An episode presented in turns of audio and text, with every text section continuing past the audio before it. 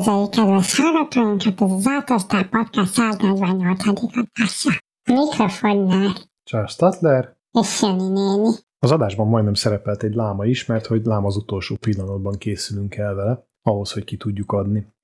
Hosszú utazgatós hetem volt, Én megszedtem a diót, így a szokásosnál később tudtam neki látni az adás felvételének. Emiatt terveimmel ellentétben nem is szereltem fel a dinamikus mikrofont, hanem a mindennapi használatban levő kondenzátoros mikrofonommal veszek fel. A hírcsokrot egy megmondtukkal szeretném kezdeni, méghozzá azzal, amit euh, még a drónokból összerakott hirdetéseknél mondtunk, hogy a drónokhoz hasonló konstellációkat szatelitekből is össze lehetne rakni, és kiderült, hogy ez nem csak nekünk jutott eszünkbe, hanem a Moszkvai Skolkovoi Tudományos Intézetnek is, ahol azt találták ki, hogy 50 szatellitből álló kis műholdakból állítanak össze napfény visszaverő konstellációkat, amikből feliratokat, logókat tudnak elhelyezni az éjszakai égbolton. Ezek át tudják rendezni magukat igény szerint, tehát az éjszakai égbolton változatos formákat, akár kon- kontinenseknél, át legalábbis időzónánként megváltoztatva tudnak megjeleníteni.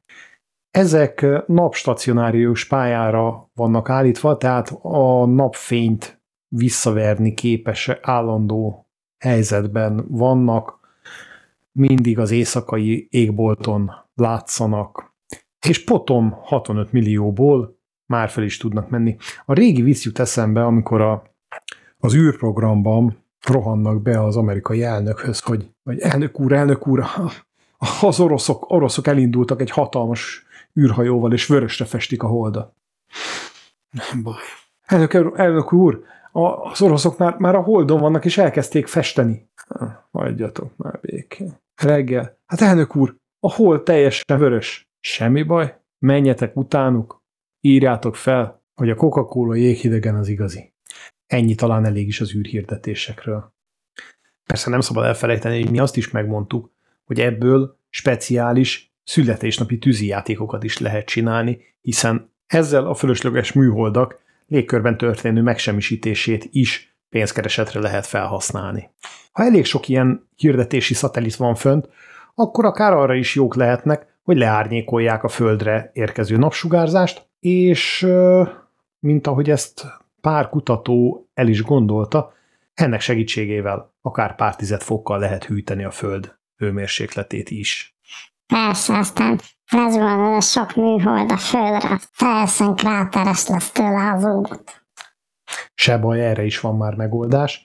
Méghozzá a Teslától érkezik az adaptív felfüggesztés állító technológiájuk, állítólag, amely arra lesz képes, hogy a jármű elején elhelyezkedő, utat fürkésző, háromdimenziós vizsgálatra alkalmas kamerákkal az úthibákat megfigyeli az autó, és annak megfelelően állítja be a felfüggesztés keménységét. Jellemzően ez a képesség még nem érkezik se az autopilot, se az önvezető képesség mellé, tehát arra még nem lesz képes az autó, hogy ki is kerülje, tehát aktív módon elkerülje ezeket a kátyukat, pedig már arra vártam, hogy bizonyos útszakaszainkon fognak ide-oda cikázni a teszlások. Képzeld el azt a sok terhelést, amit ilyenkor a mesterséges intelligenciájuk kapna. Amennyi energiát szabálna, felmelegíteni a földet. Az megolvadna alatta az aszfalt is. Aztán az lenne aztán a kátyú. Minden úton aszfaltba süllyedt Teslákkal találkoznak.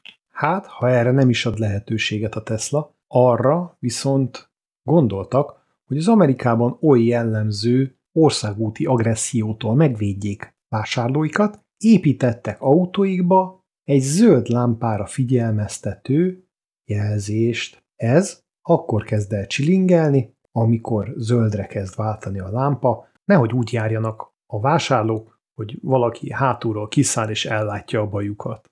Szegénykéknek így is elég sok bajuk van, hogy beázik az autójuk az esőben. Azt majd jó megrázza őket, amit biztos ők se szeretnének. Hát, az biztos nem, de tanulságos lenne, ha a hibázás után kapnának egy elektrosokkot. Legalábbis így gondolkodott. Annak a kiegészítőnek a készítője, aki a Rocksmith nevű népszerű gitártanuló játéknak a kimenetét tuningolta föl AI és elektrosokkoló használatával. Ez a játék hasonlít a Guitar Hero-ra, de ahelyett, hogy kontrollerrel irányítanád, valódi elektromos gitárral lehet játszani rajta, és azért kapsz pontot, hogyha jól találod el a úrokat, és azért van, kapsz levonást, hogyha mellé nyúlsz. A Lightwing nevű, Bece nevű alkotó úgy gondolta, hogy ebben nincsen elég kihívás, és a hibásan lejátszott hangjegyekre egy kis elektrosokkal válaszol. Eredetileg TensorFlow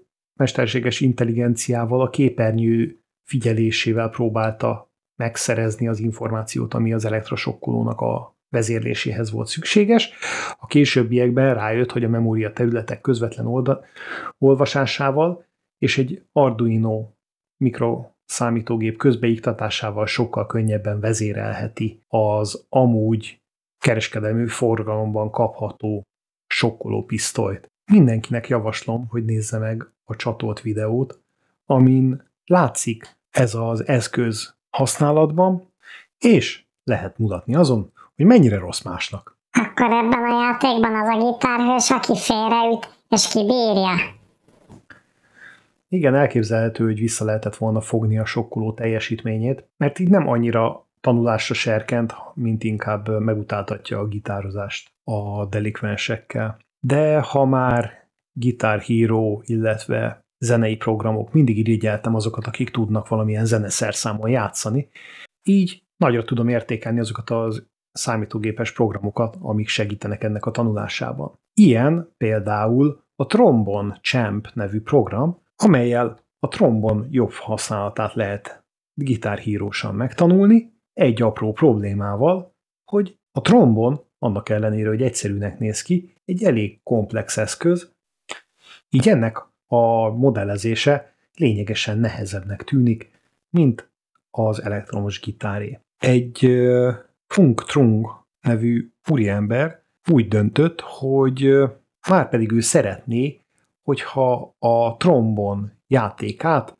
egy igazi trombonnal tudná irányítani mindenféle kontrollerek, gombok meg joystickek helyett, és ezért egy olyan irányító eszközt készített, amely érzékeli a tolóka állását, az áthaladó levegő mennyiségét, és ezeket egérmozgásokká és gomnyomásokká alakítva imitálja a hagyományos kontrollert. Tehát akkor jól értem, hogy valaki tutul egy trombonon, és igazából azzal úgy csinál, mintha a számítógépen tutulna a trombonon, miközben szól a trombon? Körülbelül igen, Süni néni. Jó, de ehhez minek számítógép? Hát szól a trombon. Minden esetre ennek se lennék szívesen a szomszédja. Miért, Süni néni? Én jobban szeretem a természetes hangokat. Hát, ha azt szereti Süni néni, arra is van egy jó megoldásunk. Méghozzá az Earth FM, amely kifejezetten arra készült, hogy természet hangokat lehessen lejátszani vele bárhonnan a világból. Akár a gánai erdő neszeit, akár Malajziára jellemző madárfajoknak a csicsergését és mindenféle természeti zajt bárhonnan a világ körül. Magyarország valahogy nincsen ezen a térképen rajta. Nem csodálom. Nálunk a Nemzeti Parkban is a leggyakoribb természeti zaj az a fűkasza. Éppen ezért, kedves hallgatóink, szeretnélek titeket arra buzdítani, hogy amennyiben kijuttok a természetbe, és ott tudtok rögzíteni valami kellemes erdei vagy pusztai hangot, akkor töltsétek föl, ne maradjunk már erről a térképről is le. De figyelj, ez, ez egy belga szervezet. A brüsszeliek már a hangunkat is akarják. Süni néni nem nézzen ennyi tévét. De sokat beszéltünk arról, hogy mennyire jól megfigyel minket a telefonunk, A legújabb Pixel 7-es és Pixel 7 próba most már köhögés és horkolás figyelést is beleépítettek, ha már úgyis be van kapcsolva állandóra a mikrofon, akkor legyen már valami haszna. Ezzel nem csak a köhögések, horkolások mennyiségét, arányát, de azoknak a mélységéből és mienségéből elemzéssel akár betegségekre utaló tüneteket is ki fognak tudni mutatni a pixelek tulajdonosai számára. Jelenleg csak alvásfigyelésre tervezik ezt bevezetni, de már látom, hogy a jövőben a környezetünk figyelésével nem csak a saját, hanem mások köhögését is rögzíteni tudja, és például el fog tudni küldeni minket olyan helyekről, ahol Covid köhögések miatt veszélyben lehetünk. Ez az éjszakai alvásfigyelés, ez nagyon jó pofa, persze azoknak, akik egyedül alszanak. Kérdés, hogy képes-e megkülönböztetni, hogyha több ember különböző hangszínnel forkol a környékén, így például azoknak, akik nem egyedül élnek, vagy rosszabb esetben egy több ágyas kollégiumi szobában alszanak, vajon hogyan fogja azonosítani, hogy melyik volt a gazdié, és melyik volt a szomszédé? Esetleg majd össze fognak beszélni a telefonok egymással? Hogy szerintem a te gazdát köhögését hallottam? Nem, ez a tiéd volt. Sünéni, erről önnek mi a véleménye? Hát kicsikém, tudod, hogy én almás telefont használok. A Nokia 3110-esen múltkor beleesett az alma pürébe, és azóta ragacsos. Ez olyan cafrén szagala, mint a Hugo bácikámnak volt. Tudta Süni néni, hogy az emberek szájszaga teljesen egyedi? Hát Hugoé az egyedi volt. Senki nem akarta leutányozni. A Tokiói Egyetem egy olyan 16 csatornás műorrot fejlesztett ki, amely 97%-os valószínűséggel el tudja dönteni, hogy kinek a szájszagát szagolgatja éppen. Ez a fajta biometrikus azonosítás akár a jövő is lehet, amikor az autóinkba nem csak alkoholszondaként, hanem porlenyomat azonosítóként indításgátlásra is be lehet építeni egy ilyen műorrot. Tehát kiszúrná, hogyha részegen ülsz a kormány mögé? Hát Hugo nem örült volna a Warburgba ilyen lett volna. Valószínűleg annak sem, hogy a jelenlegi működése ennek az illatfelismerésnek még azt igényli, hogy hat órán keresztül éheztesse magát az ember, mielőtt megpróbálja ezt a szájszagot leanalizálni, hiszen az elfogyasztott étel az erősen befolyásolja azokat a vegyületeket, aminek a mennyiségét méri. Kész vagyok, óra. A kutatók próbálkoztak azzal is, hogy a bőr által alapvetően termelt gázokat vizsgálják, ugyanis azok összetétele hasonlóan egyedi. Ugyanakkor ez még túl kicsi mennyiség ahhoz, hogy a szenzorokkal megbízhatóan érzékelni tudják. Pedig sokaknak van jó erős fokhagymás kolbász szaga. De olyan erős, hogy legszívesebben a fejére ütnék két tojást, azt kisütném serpenyőben. De tudod, kedveském, nekem nagyon érzékeny ám az orrom. A füle is, nem? Hát ha azt szeretnéd megtudni, hogy szagoltam-e, vagy hallottam-e, amit az előbb csináltál, akkor csak annyit tudok mondani. Báblevest biztos nem fogok neked főzni. Nem pont erre gondoltam Süni néni, hanem arra, hogy az ultrahangokat biztosan jól hallja. És ezzel szeretnék átkötni arra a témánkra, ami a Londoni Egyetem kutatóinak a bejelentéséről szól. Elérték ugyanis azt, hogy kisebb tárgyakat, vízcseppeket pusztán hanghatások segítségével magasba emeljenek, levitáljanak. Levinek már régen visszaadtam a táját. Miért keresi már megint rajtam? Nem arról beszélünk, Sügnéni, hanem arról, hogy lebegtetik hanghullámok segítségével az apró vízcsöppeket, tárgyakat, sőt, ezeket mozgatni is tudják, úgy, hogy azt a teret, amiben ezt el akarják helyezni, először különböző hanghullámok segítségével felmérik, akusztikailag beazonosítják, hogy hogyan tudnak hangerőtereket létrehozni, és ezeknek a hangerőterek segítségével meg tudják mozdítani a kis tárgyakat. A technológiát szórakoztatóiparban szeretnék felhasználni, hiszen ezzel valódi 3D-s modelleket tudnak megjeleníteni az eddigi hologram kísérletek helyett, és ehhez nem kell más, csak egy megfelelően beállított szoba, amelyben soha semmi nem mozdítható el, és amibe nem lehet bemenni, hiszen abban a pillanatban, hogy változik a Bármi megmozdul benne, újra kell alkotni a hangerőteret, és újra kell, és újra kell kalibrálni a levitációs hangkeltőket. A levitációs hangkeltő az olyan, mint az ébresztő óra.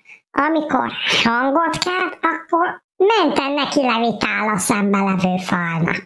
Aztán számolgathatom a darabkáit. Nem teljesen erről van szó, de sokat számolni itt is kell, ahhoz, hogy minden egyes térben levő felület hangelnyelő, hangvisszaverő képességeinek a figyelembe vételével lehessen megemelni a kis tárgyacskákat, és igazából ennek valós használati értéke talán inkább mégiscsak az ipari területeken lesz, ahol például a 3D nyomtatásban valós 3D-ben lehet majd speciális, nem rétegzett formákat összerakni. Kicsit pointilista módon, például olvasztott fémcsöppecskék felhasználásával. Nagyon hasonló lesz ez a módszer ahhoz, amit a tintasugaras nyomtatókban használtak, csak nem két, hanem háromdimenziós formákat lehet majd vele kialakítani.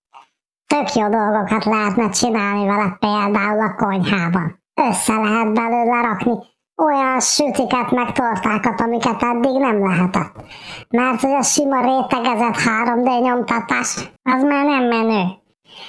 A tésztadarabkákat akkor majd szépen be lehet lebegtetni a helyükre, és mindenkinek olyan alakú lesz a pogácsája, amilyet csak szeret. A tetejére már kerülhet egy kis repülősó.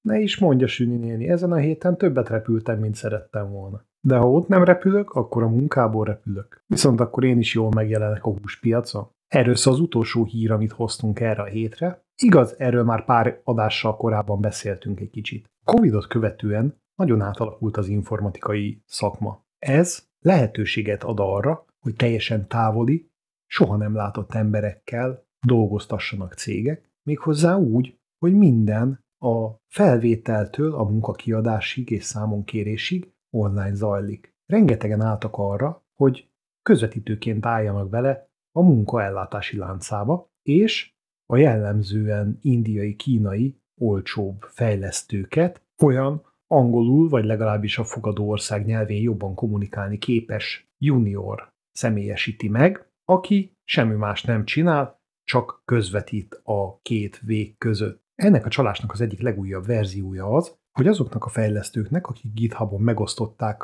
a munkáikat, és kellően szenyorok a nevében juniorokat alkalmaznak, őket is átverve, azzal, hogy az eredeti alkotó nem beszél kellően jól angolul, és helyette kell kommunikálni, egyébként ott van a háttérben. Mindeközben a munkát valójában olyanok végzik, akik még talán a közvetítőnél is gyengébben értenek hozzá.